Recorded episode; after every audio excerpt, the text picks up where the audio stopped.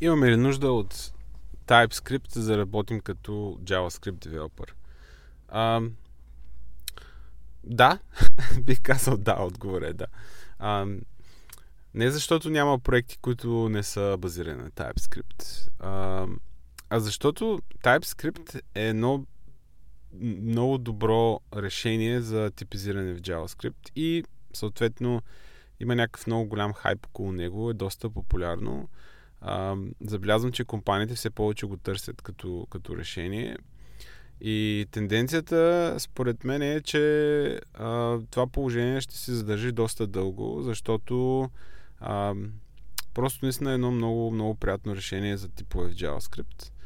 А, от чисто а, developer experience гледна точка, а, определено TypeScript е, е нещо, което а, допринася за, за много по-високото качество на код, според мен.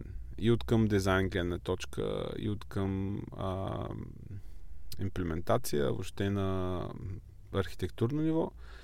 А, така че, е, според мен, е, а, не е задължително, но а, със сигурност е доста препоръчително човек да, а, да опита TypeScript.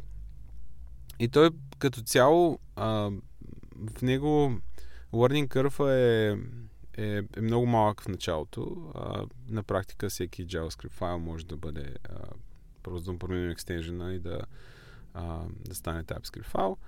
А, но learning curve е, е така базиран на едни малки стъпки.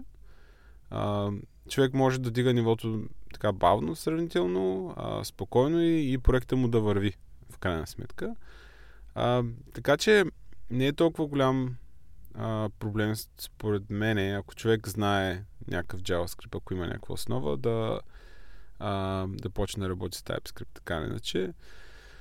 А, да, да, отговор на този въпрос според мен е, силно да. Човек би трябвало да знае TypeScript в днешно време. А, има разлика от а, ситуацията, която имахме преди години, примерно с CoffeeScript.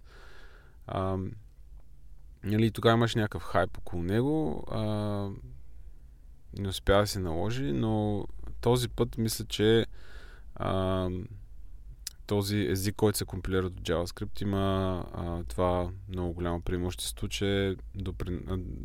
на практика доставя типовете а, в JavaScript, което е нещо, което а, липсва и хората търсят от доста време. Така че, ако не сте пробвали, е добре да опитате.